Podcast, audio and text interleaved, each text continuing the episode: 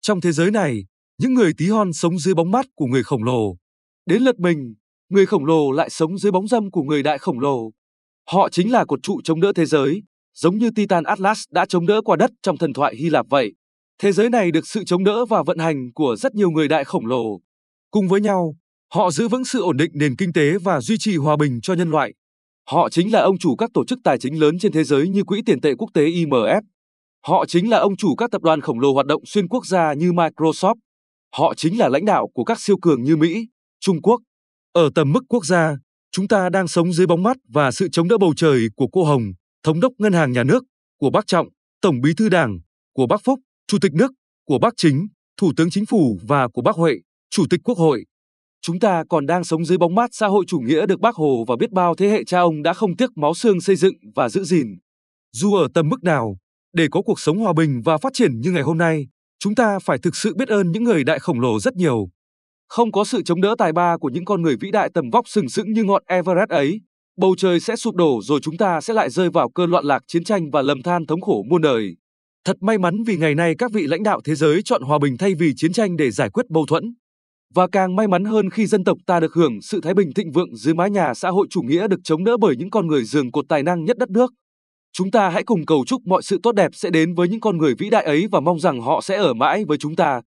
Vì một khi những người đại khổng lồ mất đi, đó là tổn thất của toàn nhân loại, của toàn dân tộc. Tiếp theo, vì có tầm vóc đồ sộ tuyệt đối không ai bằng nên xung quanh người đại khổng lồ là những người khổng lồ nhỏ hơn và người tí hon như chúng ta.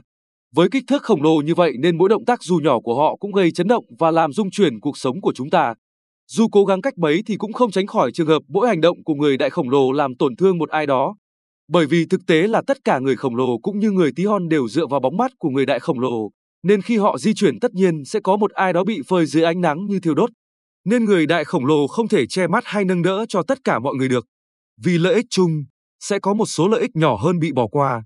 Đó là điều hoàn toàn bình thường và nếu chẳng may bị mất bóng mắt, hãy chạy theo người đại khổng lồ để được tiếp tục trú trong bóng mắt ấy chứ đừng than thân trách phận mà sinh buồn khổ.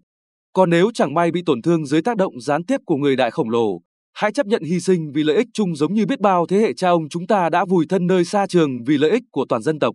Cuối cùng, vì hiểu rõ sự tác động kinh thiên động địa của mình mỗi khi cử động nên người đại khổng lồ rất hạn chế di chuyển và chỉ hành động khi thực sự cần thiết.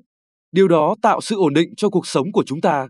Sẽ chẳng ai an tâm khi sống dưới ngọn núi mà vài bữa nó lại rời sang chỗ mới một lần phải không nào? Đó chính là điều chúng ta mong đợi cũng chúng là cách người đại khổng lồ bảo vệ người tí hon chúng ta khỏi thiệt thòi. Vì có rất nhiều việc dù có lợi nhưng tác động xuống dưới mặt đất quá lớn nên người đại khổng lồ chấp nhận gác lại để thi hành sau. Họ có thể thực hiện điều họ muốn ngay và thẳng tay đàn áp người phản đối như cách các bạo chúa ngày xưa vẫn làm. Nhưng không, họ chọn cách làm nhẹ nhàng hơn, ít gây tác động hơn và làm một cách từ từ chậm rãi để chúng ta có thể dần dần thích nghi theo sự thay đổi của họ. Đó chính là sự nhân đức và hết lòng vì dân tộc của những con người có tầm vóc vĩ đại. Thật sự may mắn khi được sống dưới bóng mắt của những con người ấy. Mong rằng với sự lãnh đạo anh minh và nhân văn của những người khổng lồ ở cả nước ta và trên thế giới, hòa bình sẽ kéo dài hết thế kỷ 21 này và tiếp nối nhiều thế kỷ về sau. Cầu mong tất cả thần Atlas trên hành tinh này khỏe mạnh và trường thọ. Cầu mong tất cả lãnh đạo của chúng ta sống lâu trăm tuổi và sức khỏe dồi dào để chúng ta và các thế hệ con cháu có thể sống dưới bóng mắt của họ đời đời.